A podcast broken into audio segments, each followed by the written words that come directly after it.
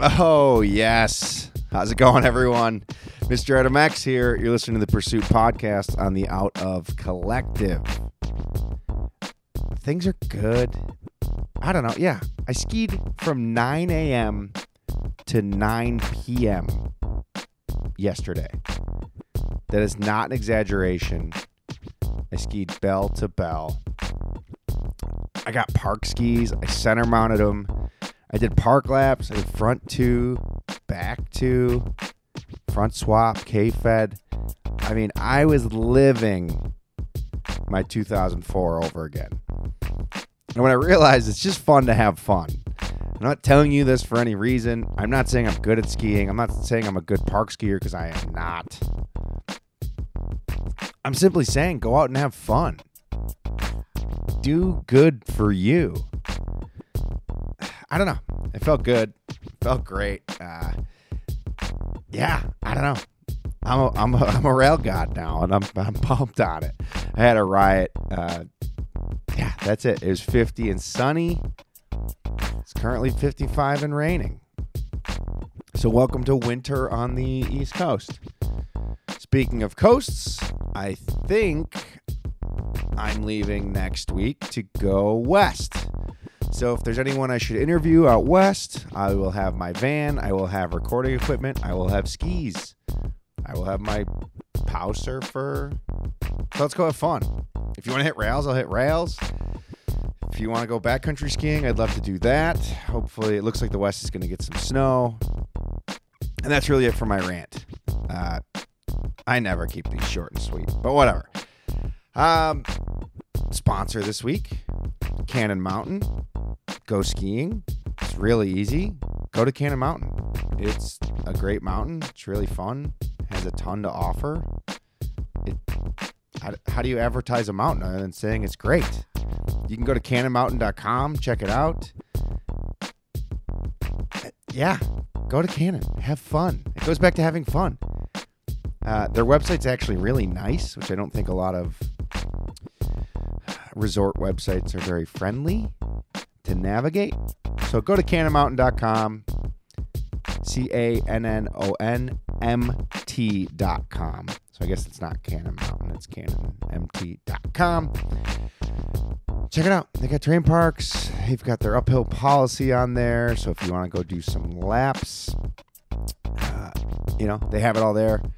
Go Cannon, go skiing. The season will be over sooner than we want it to be. So go skiing now while we can. So we talk about skiing all the time, right? It's a skiing podcast, it's an outdoor industry podcast. But my passion is really it goes back to snowboarding and sliding on snow in general. But I want more snowboarders on this show. Uh, so I got a snowboarder this week, and I'm really excited about it. She's an Olympian. She's a half pipe snowboarder. And her story is interesting because she didn't start snowboarding until she was 18, 19 years old.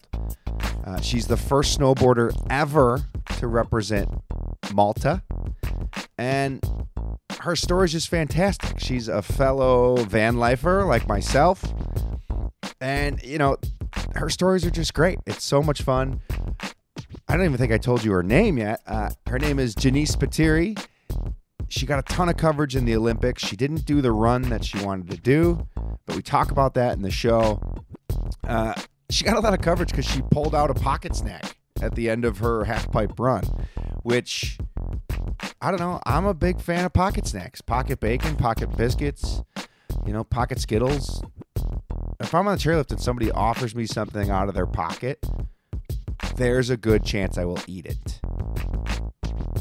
So yeah, I don't know. I mean, we talked about it. I asked her why, and is there the why is fun because it's just like I'm at the Olympics. I'm not hungry. I can't eat. It's it's competition day. So we talked about that. We talked about judging. Uh, she was great. It was an absolute riot. I, you know, Jenise, thank you so much again for taking the time. I know your Instagram DMs have been bombarded, so I appreciate you fishing through them and taking the time to have the conversation. So before I ramble on too much more, uh, hopefully you're on your way to Cannon Cannon Mountain to go skiing right now or snowboarding, and listen to this on the way.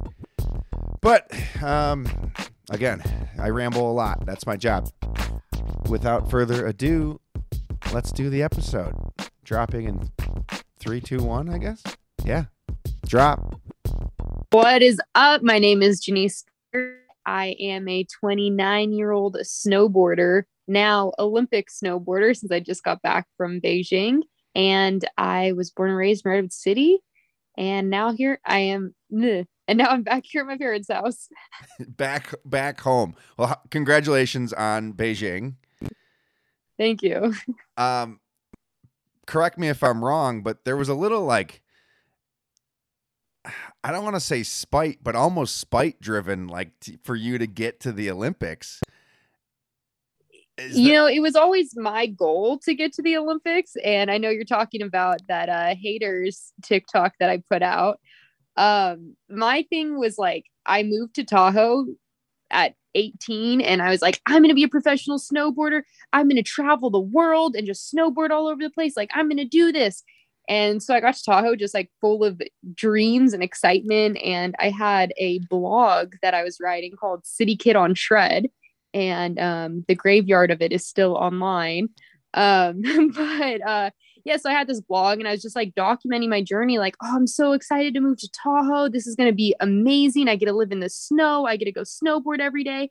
And I was just posting about how excited I was. And these guys who were Tahoe local guys, they were snowboarders, they were in a snowboard crew. And um, some people on TikTok were thinking they were like 12 year olds, but these were like 18 to like 21 year old guys um, who ran a blog called The Ham, which was Hating Ass Man Boys Oh, okay. And they would make posts. Yeah, they'd make posts. Yeah, very like you already see where this is going. Um, but yeah, they would make posts just like hating on things. And this one day I got home, I had only been in Tahoe for maybe a month and a half at this point. Like I was so new, still just meeting people and finding my footing. And somehow I see a link on Facebook or something going to the blog, and they had screenshotted my blog and then just gone on for paragraphs talking about how I was like like this insufferable spoiled girl. And um, I was worse than these two other girls who were total wastes of life combined. And um, they just went on and on like like just destroying me. And then in the comments there there was some random person was like yo this is kind of unnecessary. She just seems like a girl who wants to snowboard out here. And um, the guys who wrote it came back and um, made the big comment that I read in the TikTok about like she's the spoiled, naive, trendy, hopeless, helpless little bitch, whatever. Um, and so I saw this post, and this was heartbreaking to me because I literally was like a month or two into just like going after my dream, and I was so excited. And then I'm like, wow, these like local people who I want to accept me are tearing me apart online for literally no reason and um and then the one phrase that stuck in my mind i like screenshotted it and i was like i'm gonna save this because like one day these guys are gonna be so wrong. Um and that one part like i guarantee by the end of the season she'll crawl home to mommy and daddy. And i was like what? They think i'm gonna quit? Like no i came here to fulfill my dream. I came here to go after this and um so like the laptop it was on I haven't even used in like six or seven years. But um, before going to the Olympics, I was like, you know what? I still have that screenshot of these guys guaranteeing I would quit snowboarding before the end of the first season. Like, I'm gonna print this out and like have my little moment of like, you know, you guys didn't cut me down. You tried to cut me down literally at the start of my dream, but I knew what I wanted. It's so I love it because I always say fueled by hate, and like that's a horrible thing to like be. But sometimes it, it it is such a great motivator, and like you were gonna do this regardless if that blog yeah. post existed, but just knowing that it was there and it was in your back pocket, and then you qualify and you go, and now you're in Beijing, and uh, for anyone who hasn't looked it up, go look at her TikTok. It's everywhere now. Anyway, it's not even on TikTok; it's literally everywhere. But um, you basically said F you, like you're an Olympian now. Like you did it. Yeah. This is your stamp. This is your moment. So how good did that feel? Like are there is there any words to like cuz that's 10 years of your life. Yeah, I mean um it, it's funny cuz some people in the comments have been saying like, "Oh, you you know, you let them win by living in your head. Like, you know, you you like they were the ones that fueled you." And I'm like, "Not really because I knew I was going to do this and I knew they were wrong." And I just want to rub their faces in it. Like they didn't fuel me. I just want them to know, like, yeah, you guys were idiots back then and you're still idiots now. um, like, you know, in the nicest way that I could, instead of going off on them, I just told them, you know, actually this statement is factually incorrect. I'm actually an Olympian, by the way. Um, yeah, P.S. But originally, yeah, originally when I was printing that out, um, my plan was that I, was gonna light it on fire in front of the Olympic rings, like that. Like I wanted that. I was like, I'm just gonna burn this, and I was gonna hold the paper and just let the whole thing go up in flames. Um, but there was a lot of security in, in China and cameras everywhere. And I had a feeling that they wouldn't want open flame in the Olympic Village. Like I thought that might not go over so well. So I was like, all right, you know, just like throwing a basket through the ring will be um, the compensation. Like that, that will like make up for it. But um, I think lighting it on fire would have really felt satisfying. well, of course, but you're still under like a lock and key, which is China. Yeah, yeah, and it's funny too. Also, like on on that TikTok and everyone who's reshared it, there's so many people who are like, "Yeah, Olympian, but also a litter bug. Like, how how is she littering?" And I'm astounded by people not realizing that I went and picked that up like right after I threw it. Like I like I didn't but stop that... the camera and walk away, which is the funniest thing. Like she's a litterer though. She threw thing something on the ground. Those are say those are the same people that saying like Mikaela Shiffrin failed. Like one of the most winningest, if not winningest females in the sport. Like it doesn't exist in the same sentence. They're just I mean it's easy to talk trash from your from your couch but like I don't know. People are crazy. People are just nuts. And yeah. like you saw it 10 years ago, which didn't fuel this, but obviously, you know, did sit. I mean, you thought about it for sure. Once you got into the Olympics, you were like, I'm going to, now I definitely proved them wrong. Mm-hmm. But it's, I mean, is it weird being a role model? Did you think you would be a role model? Um, Have you, you know, I always, that you're a role model yet? I, it's like, it's kind of weird because um, the way things have kind of spiraled is spiraled always a bad word or can that be a good thing? It, it's the way things have spiraled positively i think it can be um, okay. yeah it's kind of a surprise to me because i've always wanted to convey the message with like my backstory in snowboarding and people listening probably don't know is that i really didn't start till i was 18 prior to moving to tahoe i'd only snowboarded like five days in my life um, so it was a very far out dream when with five days of snowboarding, I was like, I'm gonna be a professional snowboarder. And I couldn't even like turn my board consistently, but like I was like, I'm gonna do this. Um, but so, you know, I started at 18 and like I definitely had a lot of disadvantages compared to other people in it. And um, so I kind of always wanted to show people that it is never too late. You know, if you if you have a dream at any point, um, you just have to put in the work and you might have to put in a whole lot of extra work that other people don't have to do to make up for different things like the time or your circumstance or um, you know your financials. Like there's there's lots of things that you could be at a disadvantage with but if you keep striving to find reasons why you can succeed rather than spending your time like finding excuses about why you can't um, you will be able to do it. You just have to keep like finding like how you can do it and finding reasons why. And um, so I always want to convey that message to people, and that was really what I was hoping at the Olympics was to make it and just show people like, look, like anybody can can you know succeed in any of their dreams. And um, it's I, I thought maybe you know a few people would get that message, but like the thousands of people who are emailing me and messaging me, I'm like, oh my god, like getting I've gotten so many messages. I was on like the national government Chinese news for like a profile piece and I have been getting hundreds, maybe even thousands. I can't even get to the end of my unread messages um, of people from China. And a lot of them are talking about how, like, oh, I'm a university student and I really love playing the flute, but people told me it's too late for me to do this. But after seeing what you did, I'm like really inspired to keep practicing and I, I want to keep trying to make something out of my music. Or someone talks about um, some art that they like to do or a different sport. And I'm just seeing all these people who are saying like literally what I hoped happened is happening just on such a bigger scale than I even imagined with people realizing they can go after their dreams and goals. Yeah, it's um not saying I'm on your level by any means, but years ago I put out like a short film and I I basically quit my 9 to 5 and I bought a school bus and I traveled the country in the school bus. But like the news picked it up and it became, and I was like overnight.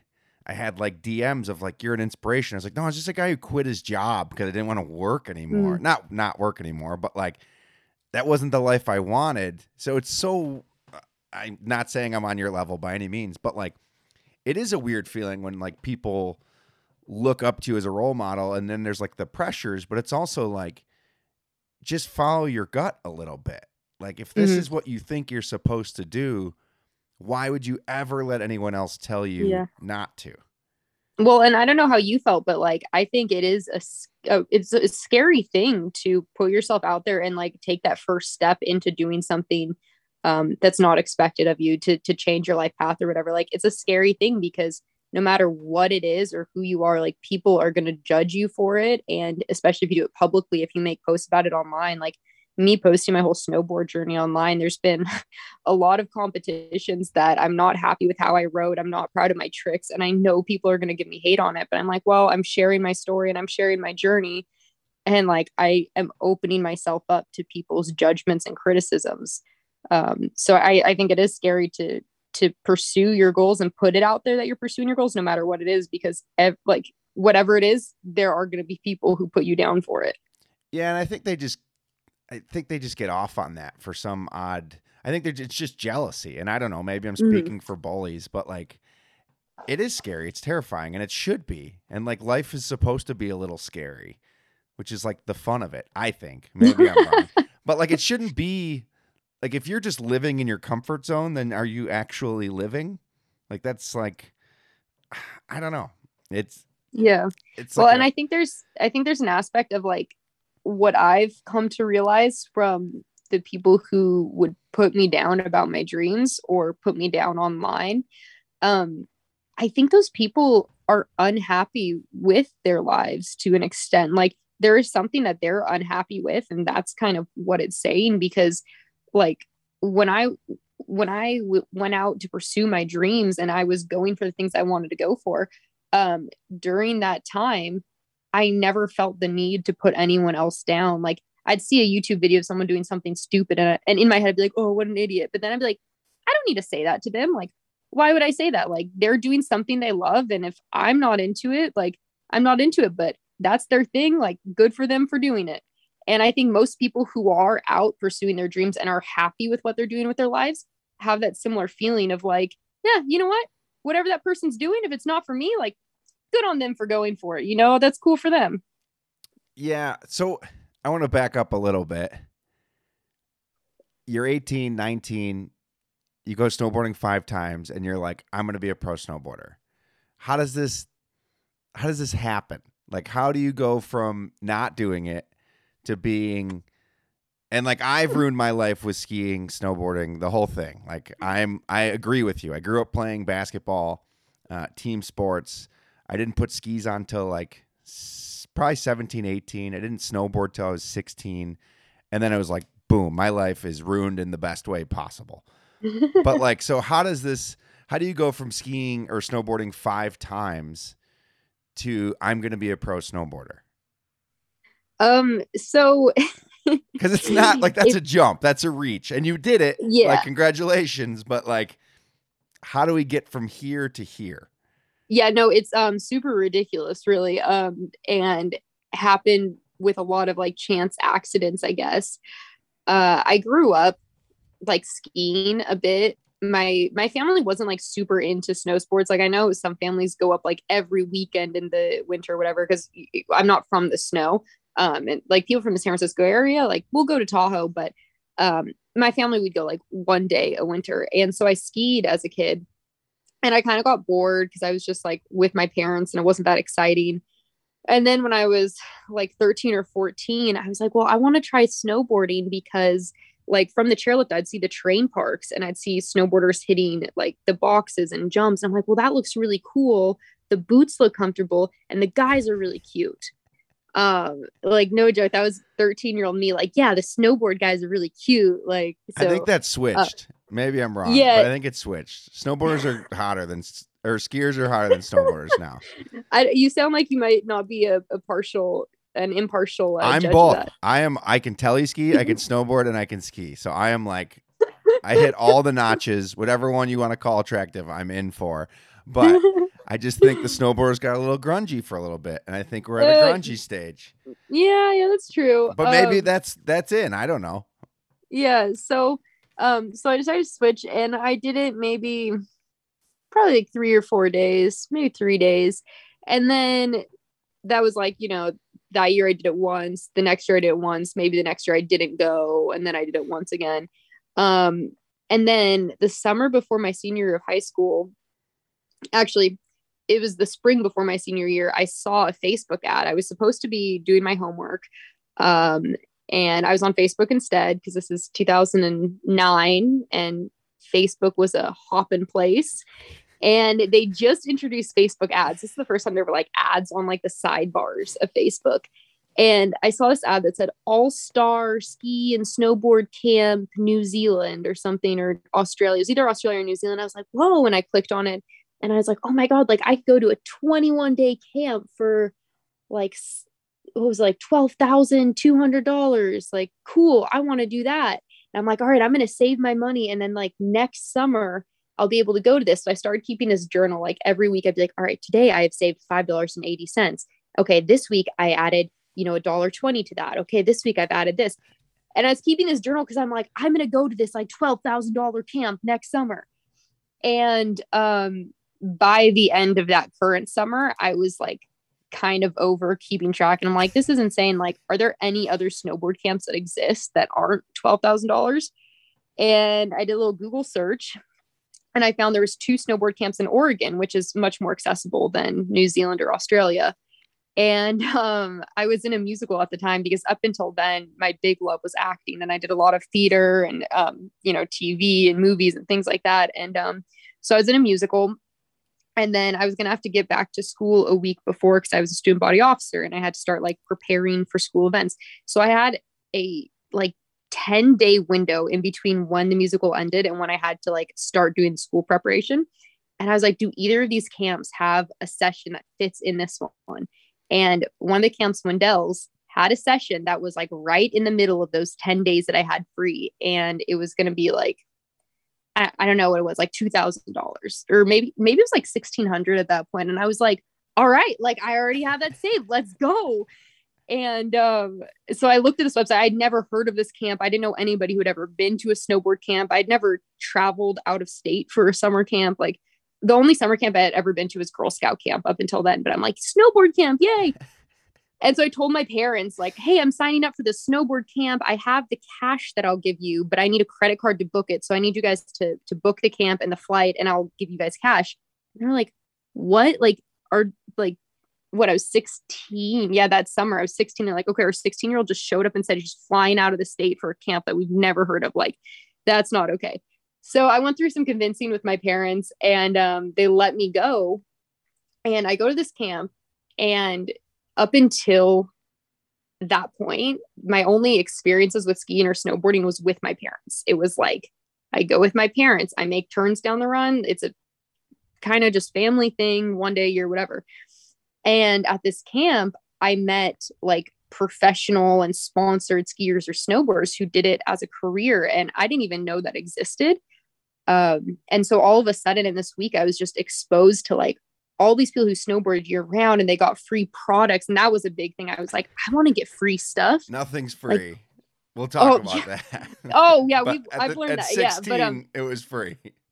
yeah, I was like, they get free stuff and they get to party and they travel the world and they do this year round. And there was this whole like different vibe to it um, from what it was when I went with my parents. And I was like, this is amazing. Like, I want to just do this all the time. This is so cool and so fun. And it was probably also affected by like, it was the first like freedom that I had, like going to a co ed snowboard camp with skiers and snowboarders and skateboarders is different than going to like a Girl Scout camp. Um, Yeah. That's just like all Or girls doing crafts with your family. yeah and yeah and so it was like a whole different culture and fun and i was like this is cool like i want to do this and um, i started getting transworld snowboard magazine when i got back home and that senior year of high school i would just be like reading transworld in class and looking at the pictures of people snowboarding like all over japan and europe and I, I would like I just became obsessed with this idea of like that being me. I was like, I want to travel all over the world, snowboarding, getting paid, getting free stuff, going to parties. That was why like I was like professional snowboard. You just party and get paid and you get free stuff and you travel. Like that that easy. sounds amazing. It's that easy. Yeah. Yeah. and so it's like, okay, that's what I'm gonna do. And all of the colleges I was gonna apply for were in Los Angeles. And um, I'm like, no, I'm gonna apply for University of Utah, Boulder, and Sierra Nevada College, like three mountain schools that I'd never visited, really knew nothing about. And um, and USC had been my dream school. And I was like, well, I'm I still have to apply to USC because I've been dreaming of the school for so long. But if I don't like, if I get in, I have to go to USC. But if I don't get in, like I'm going after the snowboard thing. And I think subconsciously, I kind of bombed the admissions a little bit. Like a week before the application was due, I decided to apply to the art school at USC, and I'm not an artist.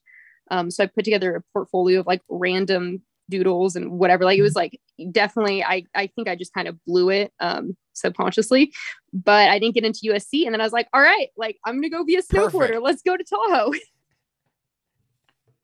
That's amazing. That is like Yeah. Like you expect something different to happen there, and it's just like no, I just willed it into submission, and I went to a summer camp. Like it's crazy to me that you didn't. I saw a Facebook ad. yeah, That's where it starts from. I literally saw an ad on Facebook. yeah, but the people listening are like, yeah, of course Facebook has ads, but like when Facebook started for us older folk over here, it was it wasn't full of ads, and you had to be in college. Like when I started, you had to have a college email address to be on Facebook.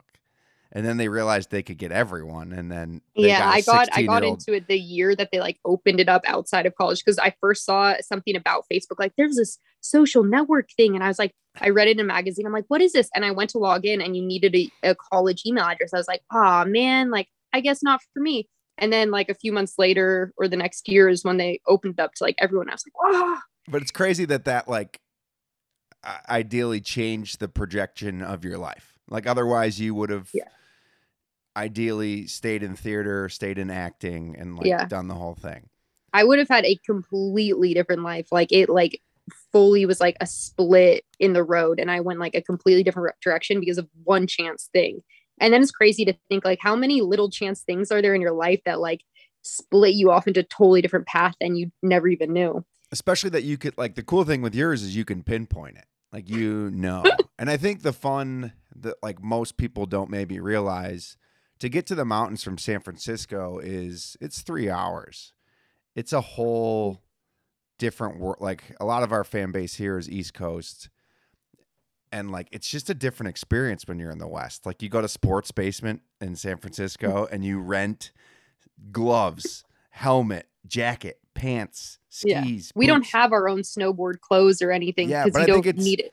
it Yeah. like that's normal for you growing up, but like for a kid growing up on the East Coast, like we have skis, we have boots, we have everything. And like I think it's important to note like it's a totally different world when you ski from San Francisco.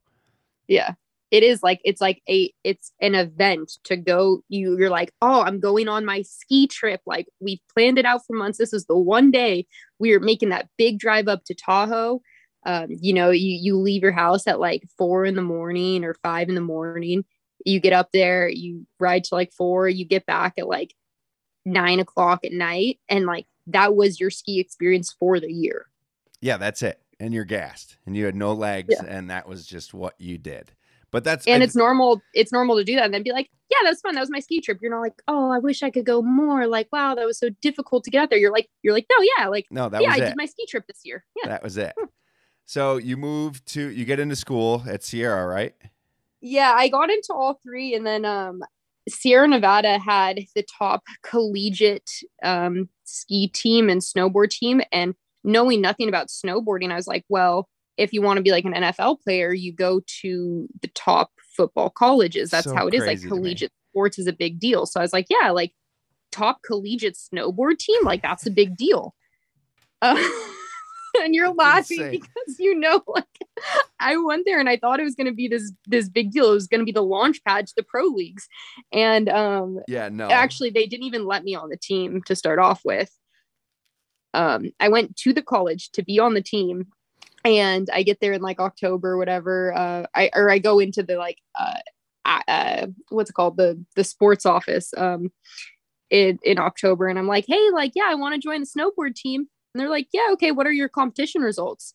And I was like, uh, I don't have any.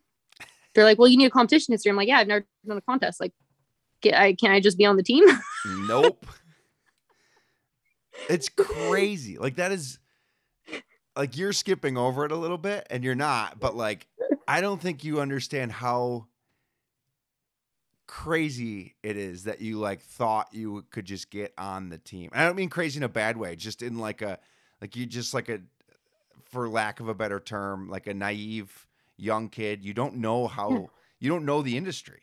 Yeah. Versus like I didn't know how it worked. It. I just wanted it. Yeah, we're jaded. We're like mad about everything in the industry and it's so it's so refreshing to see you like come in and be like, "Hey, I want to be on the team." And you're like, "What? Like, what do you? Yeah. How, what do you mean you want to be on the? I want to be on the Bills. Like yeah. the Buffalo. I was supposed Bills. to be in a yeah. competition. Like, how do I even enter a competition? Like, I don't know. I'm from San Francisco. I've never even heard about a competition happening. Like, I thought I could just show up and then you would enter me because you, you guys have scheduled games. You know, whatever. That um, is so. We're gonna jump around a little bit. Um, do you stay in school? Uh, so after that, I was like, well, I'm here to be on the snowboard team. And if you're not going to let me on the team, I'll take the spring off. I will do every snowboard competition I can find. And I'm going to come back and be on the team. Um, and my advisor was panicked when I told her I was going to take the spring off. She was like, don't do it. Like, you have to stay in school. yet. I'm like, I'm coming back. And she's like, no, everybody says they're just going to take a semester off and then they never come back. And I'm like, no, I am coming back to be on the team but they're not letting me on the team right now. So I'm going to go compete and I will come. Like, I, like to me, it was simple. I was like, it's amazing. I was like, I'm here for an objective. So, um, so I finished school, you know, like after Thanksgiving or whenever college has the hugest break between the yeah, spring and uh, winter. Um, but so yeah, so I I moved out of the dorms. I moved to North Star. I got a job as a ski instructor because this was also the thing first year in the mountains how do you go how do you go snowboarding a lot? You get a job at the mountain. Like that's what you do right? You get a job at the resort. Turns out that's like the worst way to actually get time to ride. Because you're working. Um yeah so so i actually i applied to be a snowboard instructor and which is also funny thinking back how i like barely could turn a snowboard and then i was bummed that they didn't let me be a snowboard instructor. They're like well we can only have a few snowboard instructors so everyone who applied to be a snowboard instructor was hired as a ski instructor. Um, and they're like, we'll just teach you guys how to ski for like three days and then you guys can be instructors. And um, luckily I knew how to do it. And so I actually, I only worked for like two weeks, which is the funny thing too. I was living in the employee housing. Um, I did my like two weeks of work. And then I, I found that North Star had a freestyle team with coaches that I could train with. And I was like, perfect. Like I'm going to join this team so I can like actually learn how to do this thing I'm supposed to be doing. And so I went and told my boss, like, hey, I'm, I'm joining the freestyle team. Um, the days we have off of training are Mondays and Tuesdays. So I can only work on those two days. And they were like, well, we reserve those days for the the instructors who have like seniority. Those are like their preferred days. So, um, you know, I don't know if I can put you on the schedule. And I was like, well, that's fine. Like, if you can't schedule me, like whatever. Like, I'm not bothered. I'm just gonna snowboard every day. so I lived in North Star at the employee housing. I never worked another day for the rest of the season. Oh, good for you. So that was probably like Christmas time. I was already done with my job. Um, and I snowboard the rest of the season. I did the USASA contest and um, I entered every single event, slope style, half pipe, slalom, giant slalom, border cross. And I learned literally everything I, I could do. I learned at competitions um, which is the this is the other crazy part is that I had hit North Star's like five foot jump, and that was the biggest jump I'd ever hit. Then I go to my first slope style contest since at Boreal, and it's like a ten foot jump and a twenty foot jump, and I'm there on contest day, like, all right, I guess it's time to learn how to hit a jump this size. You're stressing me out. so I just did it. So I was like, well, I today is the day. Got to hit jumps this size. And I remember being at like my first rail jam. I think it was a Volcom PBRJ rail jam, one of those. And I only could do a 50-50. They had a down box and I could only do a 50-50. And so I did it. And then there's, you know, like 28 minutes left of the jam. So I was like, well, I guess I gotta figure out how to do some other tricks. Um, so I learned like front lip. I learned 50 front one off, 50 back one off. I think I might have learned a board slide. I think I might have learned like a nose press or tail press because I was just like, I'm at this competition. Like, I guess I need to like figure stuff out. Um, and because I kept putting myself, I put myself in those positions where I was forced to step up to the plate. Like, you know, if you're if you're just riding at the ski resort and you see, a, you know, a big jump or a big rail, you can be like, oh yeah, yeah, I want to hit that mm, something feels off. I'll do it tomorrow. Like, mm, I'll come back tomorrow. You go back next day. Like, mm, maybe, maybe I'll hit it like next weekend. Like, I, I feel kind of off, whatever. But when you're at a competition, you can't just come back tomorrow. You are there and you have to do it. So, um, yeah, I, I made myself step up to those things. And then, like, the last slope style competition of the season was the Billabong, Billabong Flaunet finals at Sierra. And the jump line was a 45 foot jump and a 60 foot jump.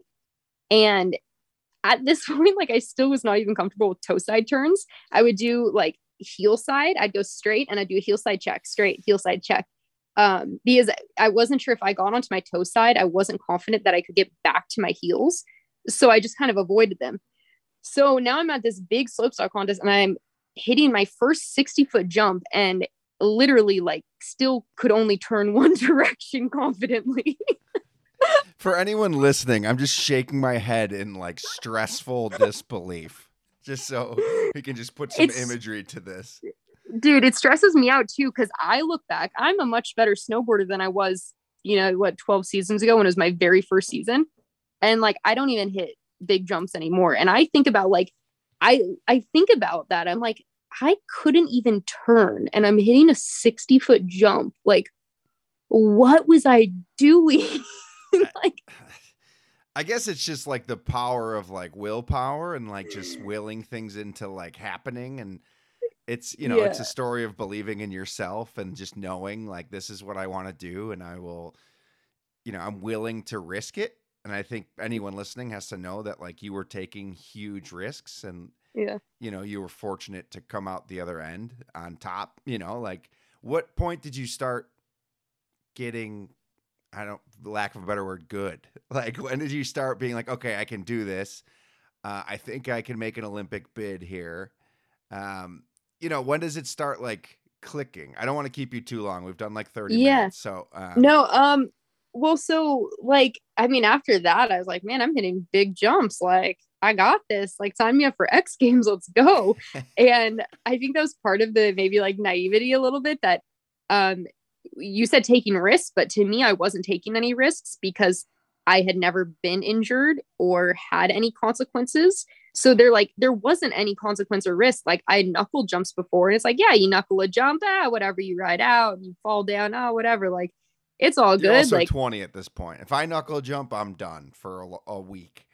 Oh yeah, yeah. No, I I um I just had the beginner's attitude. I mean, you see too sometimes beginners sending it off of things they're fully not ready for, and they just don't even know they're not ready. Yeah, and I think fine. that's where I was. And I was doing it mm-hmm. just to an extreme that I was not ready to do what I was doing, and I was just sending. Um, and then uh, I went to nationals. I podiumed. This was my age division, which I still didn't know there's a difference between like age division and open class. I was like, yeah, I'm I podiumed on all five events. I'm like, dude, I am like the best 18 to 22 year old snowboarder in the country. Like, this is crazy. And that's when my parents started taking it seriously. Um, I remember my dad came and he was like, he was like, oh, you're actually taking the snowboard thing seriously. I'm like, yeah, what did you think I was doing? He's like, oh, I thought you were just going to Tahoe and you're just going to party.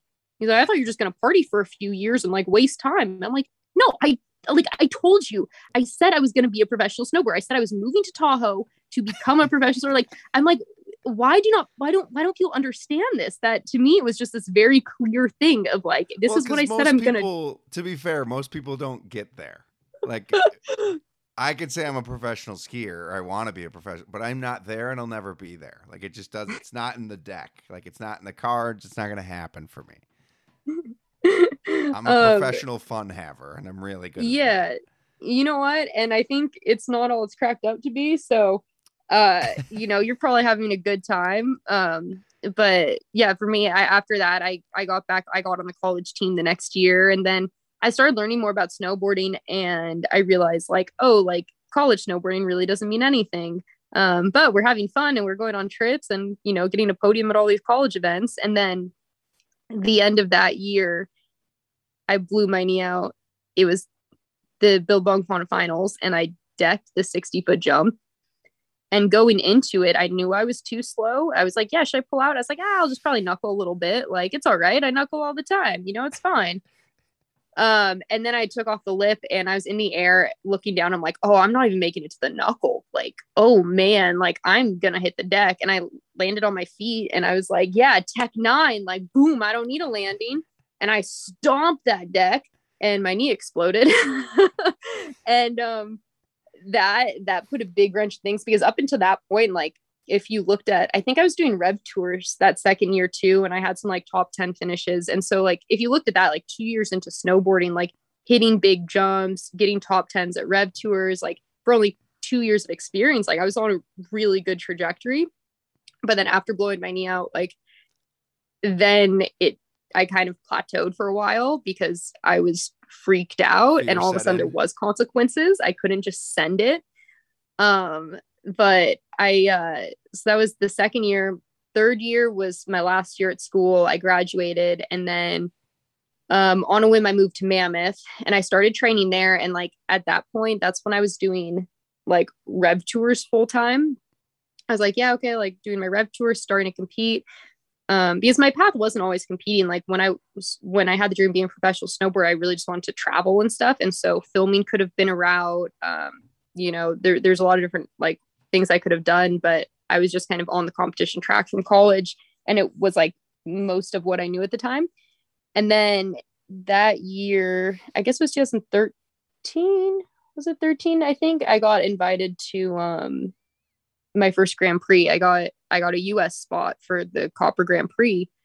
And I was like, whoa, like that's a like pro competition. Like um at the time, Kelly Clark was in it, um, Hannah Teter, Elena Hight was competing, um, Maddie Schaffrick, a lot of like the like OG like pro woman, that whole generation of pro women were in that competition. And I'm like, what? Like I can't compete against that. I've done this for three years. Like I don't know what I'm doing.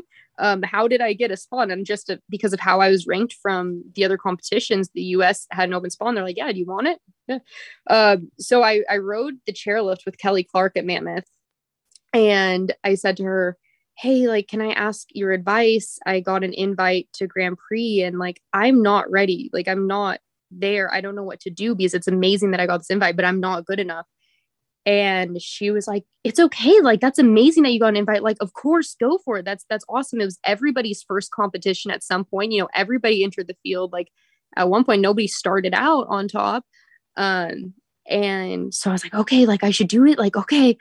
And um, so I did that. And then um, actually, when I did that competition, I already was in the process of changing my citizenship to Maltese um, because I wanted to represent my grandpa's country, which is kind of a different thing. Like I had a, I, I was in college going back in time. Um, I was at one of the college events and I was talking to a skier who was on our team.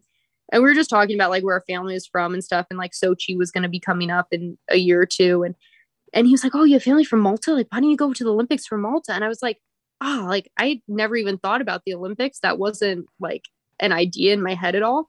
And then I started thinking about it and I was like, you know what? Like, like I think I could do that. Like, I think I could get there. Um, you know, if I get into that level of competitions and then keep, you know, keep training and all that. And um my grandpa, when he immigrated from Malta with my grandma, he started an ice skate boot company and they made figure skates for like top competitors from all over the world. And um, so I grew up seeing in the Olympic years, like NBC would come to his factory and do interviews with him about how he handmade these figure skates. And I always thought it was so cool seeing his involvement with like being part of the Olympics in that way.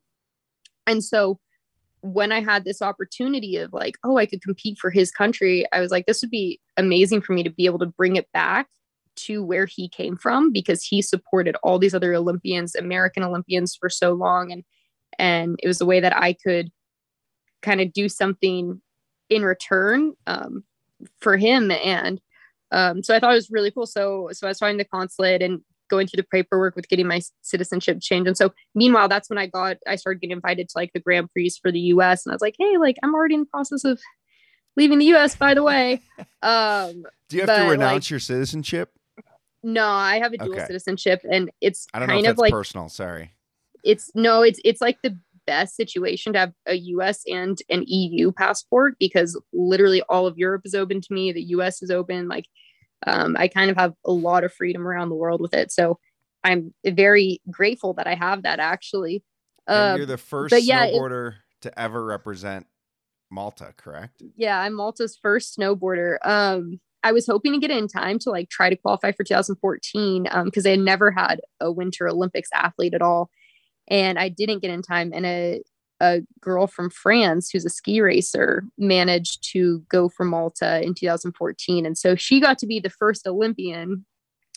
And she went 2014 and 2018, and then I finally got it on this one, and um, became first snowboarder. So I don't, I'm not their first winter athlete, but I got to be the first snowboarder. first. It's still a first. They'll never take that from you.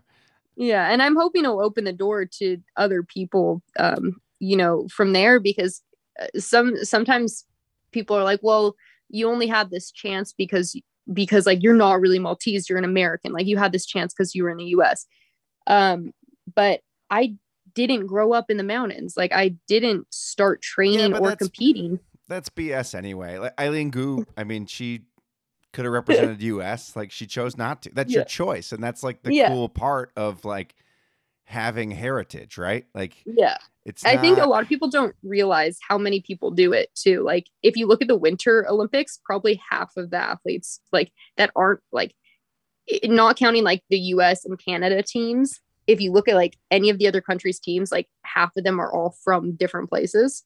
Yeah, I think Um, it's I think it's just part of the evolution of the Olympics. Like because a hundred years ago it was different. If you were just from where you were from, but now everyone Yeah. moves, everyone travels.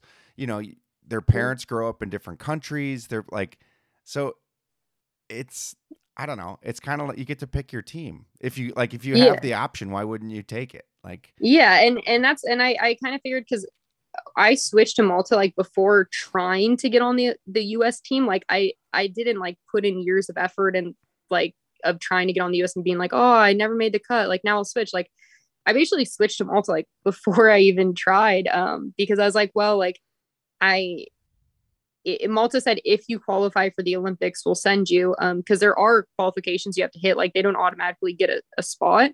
Um, so there's still like criteria you have to meet. Um, and they said if you meet it, like we'll send you. But the US, you can meet that criteria and still not get picked because there's so many other athletes. And so I was like, well, either way, I'm gonna be like trying to compete and training for the next so many years. But like I could keep trying to get on the I could try to get on the US team and maybe never get to go to the Olympics, or I can represent my family's country and like actually get to go to the Olympics, which at the end of the day is kind of the big thing is is going to the Olympics. And um and I was just I, I like what I want people to see is that I didn't start till I was 18. I moved away from home. So like with my lead, anyone in Malta who grew up in Malta could be an Olympian too. Like they can grow up through their lives not doing it, turn 18, move, you know, if you go from Malta up to the Italian Alps, it's probably the same distance as going from California Tahoe. Like California Tahoe is like three to four hour drive.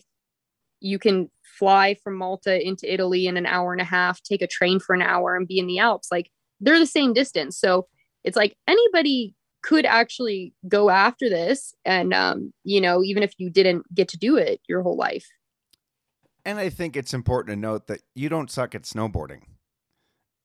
like, but like, Thank you. I well, no, but I think there are like there can be people who just like, if we want to call it, for lack of a better term, like a loophole. You know, it's not. Yeah. You didn't just loophole it. Like you were competing in the U.S. and you were qualifying and you were doing like you were on track anyway. And as you said, you switched your citizenship or got dual citizenship prior to even attempting to be on the US team. So like cuz there are people that loophole it and it happens once in a while and like Yeah. and it discredits people who don't loophole it. Yeah. And but you'll have that in anything. like you'll have that it's it's good to hear you say that that that's recognized because that's something I've like like uh image I really want to fight against and like I'll get comments related to that and I want so bad to argue with people and be like no you don't have the information. I didn't just get an automatic spot. Like no I don't suck. Like I have some gnarly tricks. Like I just don't have amplitude. But like there are like things that I want to like like fight back on but whenever you engage like negative people online it never goes well um but like no, you'll never win that one. yeah like the 2018 olympics when i i was one spot away i was 25th in the olympic rankings and only 24 get to go to the event um so even though i would have been the only person from malta like still only the top 24 in the rankings in the world get to go and Yeah, top um, 25 in the world is where you were. Out of, yeah, out of- I don't know how many and- people live in the world. yeah like being well top girls i guess I don't woman. care. Being top 25 in the world is impressive. and and i mean so like in those qualifiers for that olympics like i was doing by the last two qualifiers that year i learned cripplers and i had i think i had a front seven in my run i might have had a back seven. Did i have a front seven? No i, I might have had like a back seven and a crippler in my run and two fives and like a switch trick.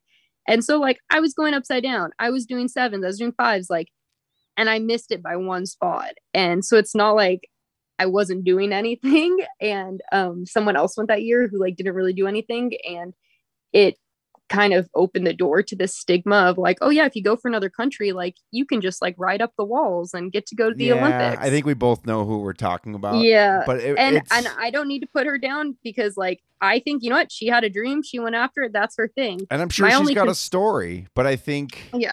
My only concern was like the stigma that it would leave me of people going oh wait that person represented another country so Jenise you represent another country and like you couldn't even get in. but I think like- see I I'm like my event was a different event. But I think that rebuttal is like the I think the best example is Eileen Gu. Like she could have represented the US. She had her choice and she chose not Mm-hmm. Yeah. to. So no Yeah. one's mad like and she's top of her sport. So Mhm. you know, they only find the negative like if you don't have a gold medal around your neck, which is like Yeah. it's it's one good run away from a gold medal, you know, and one Yeah. bad run away from not a gold medal. So it's Yeah. I, I had someone DM me this year that I knew who's on a park crew at a mountain, and he DM'd me and said, Have you gotten any medals this year? Please don't be the blank person of snowboarding. And I was like, Have you gotten medals? Like, okay, there's 34 people my last minute. I got 22nd. Like, yeah, I didn't get a medal, but I still beat a lot of people. Like, like how does your logic make sense? It was like, have you got metal? No, like, don't embarrass all of snowboarding by doing nothing. It's like, Yeah, I don't think you can worry about that. And like, I mean, I've talked to you for 45 minutes and like, clearly you have a good attitude, good head on your shoulders, and you seem to know where you fall with it. But it is hard to like listen to bullies. And you're so open with your YouTube and your TikTok, and like, you're to get it. So you just have yeah, to, you know, it's just it's it's part of it, unfortunately. it's just frustrating um the and I, I guess the thing is like i get you know a hundred times more positive comments and positive messages than negative ones but the negative ones have a way of like like Oh, creeping into your brain yeah, they're daggers. and it's like you know how many comments i get from people who are like you can't even get above the lip and i'm like let me send you pictures of me going like seven feet out like yeah, but you'll never, you, will never win that. Also, i will those people can't win. even like ride up a half pipe. Like I think Yeah. we and it's easy to be on the couch and sit on Twitter and like just go off, but like we have I want I don't want to say we because I'm not part of this, but like most people have no idea how hard that actually is. And like if you are seven feet out of a 20 foot half pipe or 22 foot super pipe, whatever size it is at this point, like you are 27 feet above the ground.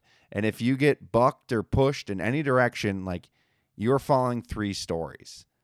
So, Yeah. eh, but no, I mean, whatever. That's and and and for me like i i've always like w- with like half pipe specifically getting to like technicality like i have struggled with amplitude but i've been really good with spinning and i have like some more technical spins and like can spin faster and like and, and do rotations that like a lot of the other people in the event don't do. Um but then people just like they see the amplitude and um like I've gone through so many frustrating events where I'll get scored with you know two sevens switch tricks like I'll spin four different directions with sevens and fives and I'll get scored lower than air air air air three three or like air air air five three I feel like judging we could do a whole nother podcast on mm. because that's it, like and it drives me crazy because they they come down to the amplitude so hard and like i've known going into competitions i'm like i've talked to my coach like should i just do a straight air run? Like should i just do all airs and two threes? Like it'll score better. And they're like well would you be happy that run? I'm like no. I'm like i want to go do sick tricks and like i know that they're gonna like like punish me so hard for the amplitude and and so with the olympics like i knew that too where I was like, I could see in the scores that were coming out. I was like, well, I could place three spots higher if I did air, air, air, five, five, air, air. I'm like, I could place way higher just showing a bunch of high straight airs, but like, I don't want to go to the Olympics and like, yeah do you want to like do that. your like you want to Yeah. do your best run for you and that's yeah. And, and I, I it came down to like, do I do this run for the judges' points or do I do the run for my pride? And I was like, for me to be proud, like I want to know I did like cool tricks, like and and my run was front seven, cab three, air, back five, front five, back seven, switch alley oop, and like, okay, my switch alley oop is like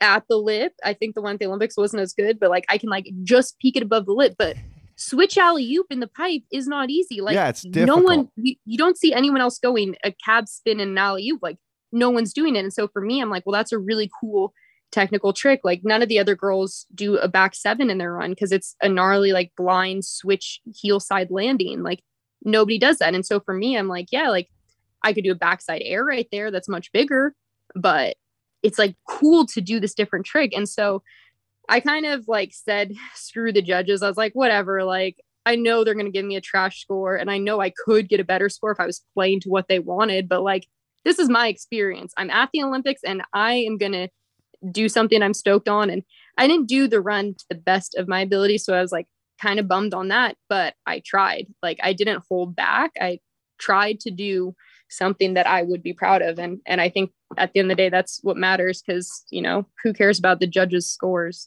yeah, I think that's a testament to you, and I think it's a testament to snowboarding. Like I always compare it to uh, Lindsey Jacobellis when she did the grab, like at her first Olympics, and the fell. famous method that cursed but like, her. but like that's, and like she came out immediately and like said it was like for balance or something, and then she ended up admitting, like we all knew it wasn't for balance, Yeah. but like. That's snowboarding and like don't ever change. Like and I'm mm-hmm. sure she's relived that and like she's finally got her gold medal to like you oh, know oh, finally, I was so happy for her. I was like, I think all of the industry was just like, thank you, thank you so much. Like I was, I was like crying, you know. But I think that's snowboarding, and it doesn't matter. Like f the judges, F, and like obviously, you know, competition is always competition, and we have to do it, and it's part of the sport, and great. But like, there is some like wholesomeness to just going out and being you, and it's a testament to who you are as an athlete and your whole journey the whole time of just getting to where you got as an athlete. Uh, like you didn't do it the traditional way. So like i don't know. I think it's something to be proud of. I don't want to keep you too long. I have you for 53 minutes already. I have a couple questions. Yeah. um what was with the dumpling what dumpling could you be talking Yeah. about? Okay, so everyone who doesn't know, um, during half pipe qualifier, she did a run and she got to the bottom and pulled a dumpling out of her pocket on national television and started eating a dumpling. What? Why was this planned? What was this? So Pocket um, snacks, big fan of. So I mean, I'm a big fan of pocket snacks. I love pocket snacks. Um, it was an unintentional pocket snack. Um, I had uh, I I hadn't been able to eat breakfast that day. Like I got some beans and toast and my usual two red bean buns because I got them with every meal, and um, that's was part of my diet there. And um, so I I got my food and I couldn't eat. I was trying to eat my toast with beans and like I'd take a bite and just couldn't even chew. I'm like sitting there in the cafeteria, like, oh my god, I compete in the Olympics today. Like like holy crap this is like like literally like my entire 20s have led up to this one single day like i could not eat i couldn't swallow my food and I was like, okay, well, I'll wrap up the red bean buns in a little napkin, put them in my backpack because I'm sure like once I'm there at the pipe, I'm gonna get hungry and I can like actually eat something because I need some sort of fuel. And so I go through the practice runs. We had like 45 minutes, and then I was like, all right, like, okay, I'm gonna like actually eat something now. So I, I got my little dumpling out and I took a bite of it. And I don't know, I I think the contest started and I went to go watch or something happened. I just like put in my pocket and I was like, oh, like forgot it was there and um they call me up to like strap in and and so I'm I'm in the line I'm like next to go I'm getting my board on and I go to pull my phone out to make sure I have like the right song queued up and I have smudged like all into the case and screen of my phone is like red bean it was like all smashed in the screen and I was like what the heck I was like oh I'm like that dumpling's in my pocket still and I was like well I guess I'm gonna keep it there and I was like oh I'm like Eh, maybe I should move it from my pants pocket to like my jacket pocket at least. And so I just like changed pockets, put my phone away, cleaned off my screen, and then like it was time to drop. And um and I was like, I was like, maybe Lucky Dumpling will be my thing. I was like, maybe having this this this bow in my pocket will be good luck. Like, what if it just brings me good luck and I go huge and I start my run? Like, I will always have a red bean bun in my pocket if like this goes good. This could be a, a talisman and then um, the whole run was sketchy i like i had like three different moments where i was hanging on for dear life and um and it got to the end i was like oh my god i've almost survived and i i had a bad landing on my front five where i lost speed and go into the back seven i knew it was so low. And i was like i'm gonna have to throw this so hard. And i just threw it too hard. And i thought i landed and just had too much rotation still in the transition. And i just sat down and i'm sitting in the flat bottom like of the pipe. And i'm like oh my god i just fell at the olympics. Like like shit like i was like i was like this is like the biggest moment and i literally just like i almost survived my run and i fell on the last hit and i've never fallen doing that trick like oh i was like crap and i was like oh my god this sucks and um i was like well I can't sit here and cry. Like, I'm gonna have to get up and go down to the cameras and wait for the score that I know is gonna be great. And I was like, go down. And because I, I, was like, yeah, this is like, what am I to do? And I was like, well, you know what? And I'm like, like, I got that bean bun in my pocket. And um, having a bite of that right now is going to be better than crying. So, um, you know, I picked eating because eating, you know, when you're like, I could either cry or eat, and I'm going to eat. Uh- I do. I sadly do. Sometimes I do I both, like, which is like the ultimate sadness. Like I think that might have even been bigger news if I was like in with no bun, just like sad. That, yeah, that might have that might have been more funny. It would be me just in tears, like sad, eating my bun. But I was like, what am I gonna do? Like, I just felt like I can't. I was more incredulous at that point. I was like, I can't believe that just happened. Like, I like I'll just eat this bun and wait for the trash score that I know I'm about to get. And um, and then all of a sudden, like that moment blew up. Like was so big. like, yeah, couldn't have been a better marketing, you know, ploy by any means.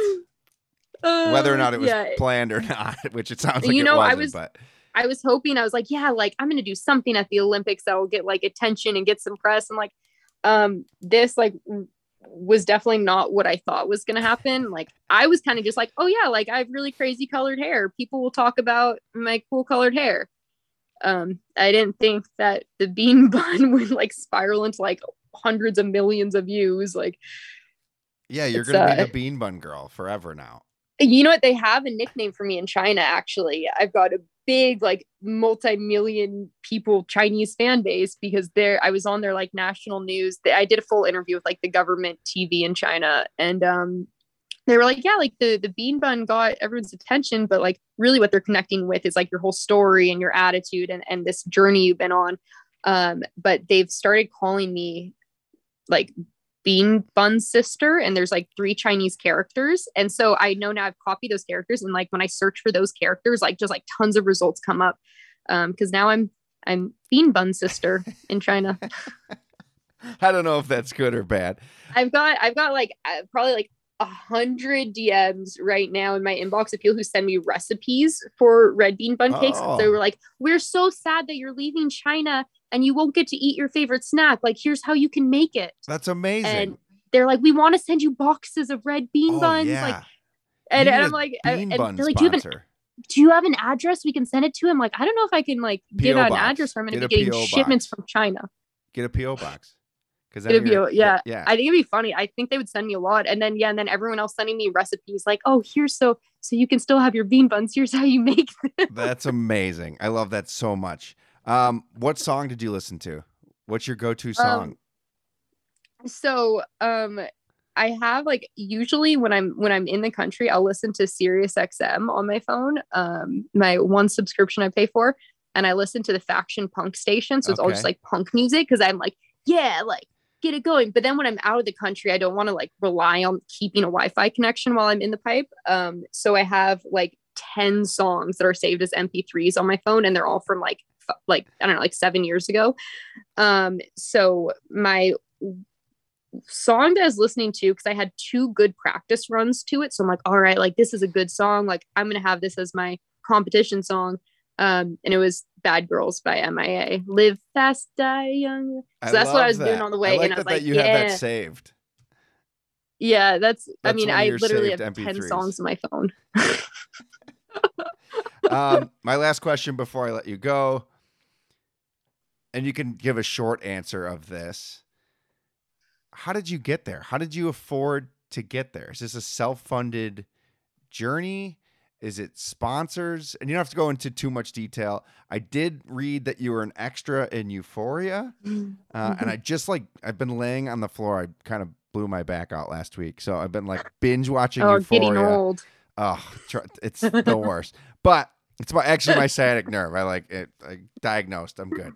But I've been binge My watching My sciatic this. nerve is acting up. This is me. This is 35. I'm telling you. I slipped a disc. Ah, I went too hard. I went. I was in Tahoe. It's Tahoe's fault. Um, is this true? Were you an extra in Euphoria? Uh, how did you fund this this whole journey? Yeah, so um, there is a, a scholarship fund that comes from the IOC, which is the International Olympic Committee, and it's a fund that they give to countries who like don't have their own funding to like develop teams um, to like help them support athletes. And so through Malta, I get this like scholarship, which um, is not enough for snowboard training. This is an incredibly expensive sport. I think it would be enough if I was like a track runner um and i needed to get like new shoes and like some like gym sessions or something like it, it like it's not meant for the ski and snowboard sports where everything is like crazy expensive but um that i i basically just cut down all of my expenses to like match that as well as i could so like um you know as as you know i live in my van over the last year so the the fund is also only for like the year before the olympics and the year of the olympics and so I like live in my van to save, you know, like $900 on rent. Cause then I'm like, well, there's $900 that I can go into coaching. And then I don't work with my coaches every day. I'll, I'll work with them like one or two days a week, or I'll be like, Hey, so I can train with you five days this month or like 10 days this month. And I'm going to be on my own, doing my own thing on the other days. Pretty much. eh, Yeah. Every contest this season, I was like on my own. I was like, do not coach me at this competition. Like I can't afford to pay coaching fees for this event. I already know the run I'm going to do. Like, I'm just going to go do it. Um, so I had my coach with me like in Laax and then at the Olympics, but like all the other ones I had like um, my boyfriend came to one of them. My parents were at another, and I was like, I just need someone to like hold a camera and film me, and then I'll see what I'm doing and coach myself off of it. Um, so yeah, so it's like I, I cut down on coaching, then living in my van saves money, and then um, yeah, I so I grew up acting, and it, that's always been a love, and um, I wanted to go back to that one day, but so so like when I pursued snowboarding, I was like, okay, well, like I've always wanted to be an actor. I've been begging my parents to move us to LA since I was in like first grade. And now all of a sudden I want to be a snowboarder. Like, which way do I go? And I was like, I can always go back to acting at any point, but like this is kind of my one window to go after the snowboarding thing. Um, so my dream was to always at some point like be able to act again. And so the year of the 2018 Olympics, when I got my knee surgery, I ended up living in Los Angeles for the next year. I only meant to get like a three month lease and there was none available. So I lived in LA for a year and it was my only year out of the last 12 years that I haven't lived in the mountains over the winter. Um, but that year I was able to get back into acting, just doing like background work. And I worked on pretty much every single TV show that takes place in a high school. Like any show you can think of that is in high school, I was there for. That's a compliment at 29. Yeah, yeah. Like, well, and you know, like, so everybody uh, on TV shows, everyone's always like, the high schoolers look so old. And it's because they're all at least 18. Like, you have to be over 18. And um, so if you look youngish, like, you know, uh, you, you could, I think I did like an eighth grader once, like I, in the back of the class, just like, um, but yeah, so, so that was the first season of Euphoria that filmed that year. And I worked on that show like quite a bit and they were kind of a mess. We had a lot of like 14 hour work days. And so I made a lot of good money from that. And, and I was juggling going to bear between acting days. So like, um, when we shot the Halloween party for Euphoria in season one, we had like I think like four days back to back. And then I got off of set at like 3 a.m. or 4 a.m. one night. We had the next like two days off. So I drove up to Bear, snowboard at Bear, and then like I made it back two days later for the like 12 noon call time for the next day of shooting. And I was just going to Bear whenever I wasn't on set and then coming back to LA and doing acting work um, whenever I could get it so that was that was really fun but yeah i made i made some money doing that. It was cool. That's amazing. Um what's next for you? Where can people follow you? Any sponsors you want to thank? Uh, i know you have a big youtube channel. I know you live in a van. We didn't talk about any of that. Maybe we'll do it again another time. Um yeah where can people follow you?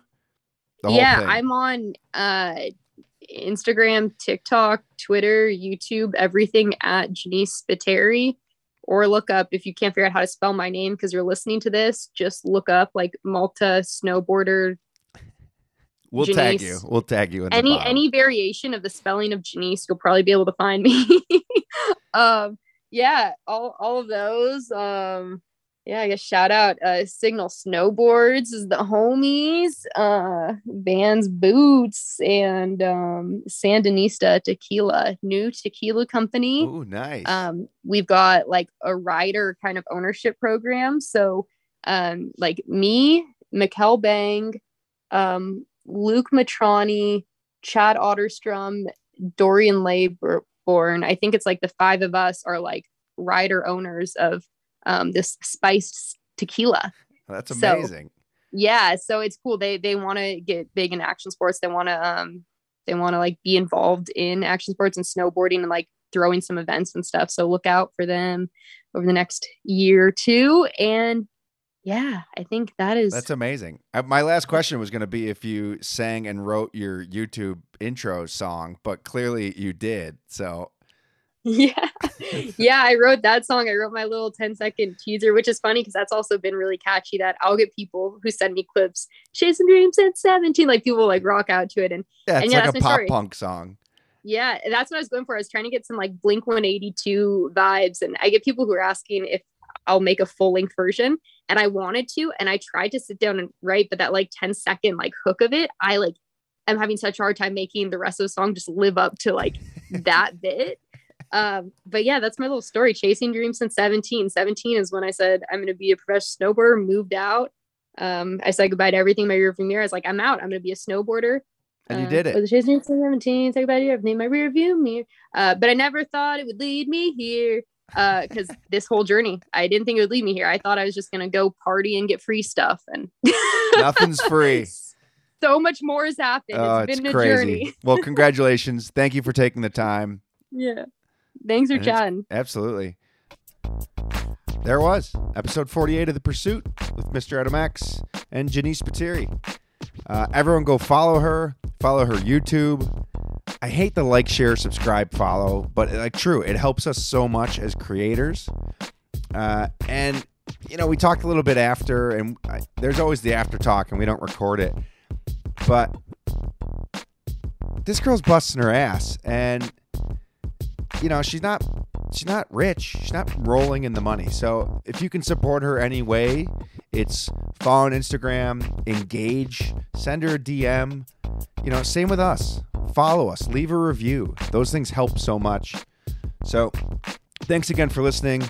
I'm your host, Mr. Adam X. Follow me on Instagram at Mr. Adam X. Follow at Out of Collective on the Instagram. Follow me on TikTok. I'm trying, guys. I'm closer to 40 than I am to 30, and I'm trying to do this TikTok thing. So follow at Pursuit Podcast on TikTok. Again, engage. It helps. Just let me go viral once for something stupid. All right, guys. Uh, yeah, that's it. That's it for the show. Uh, I'm Mr. Adam X. I'll see you tomorrow.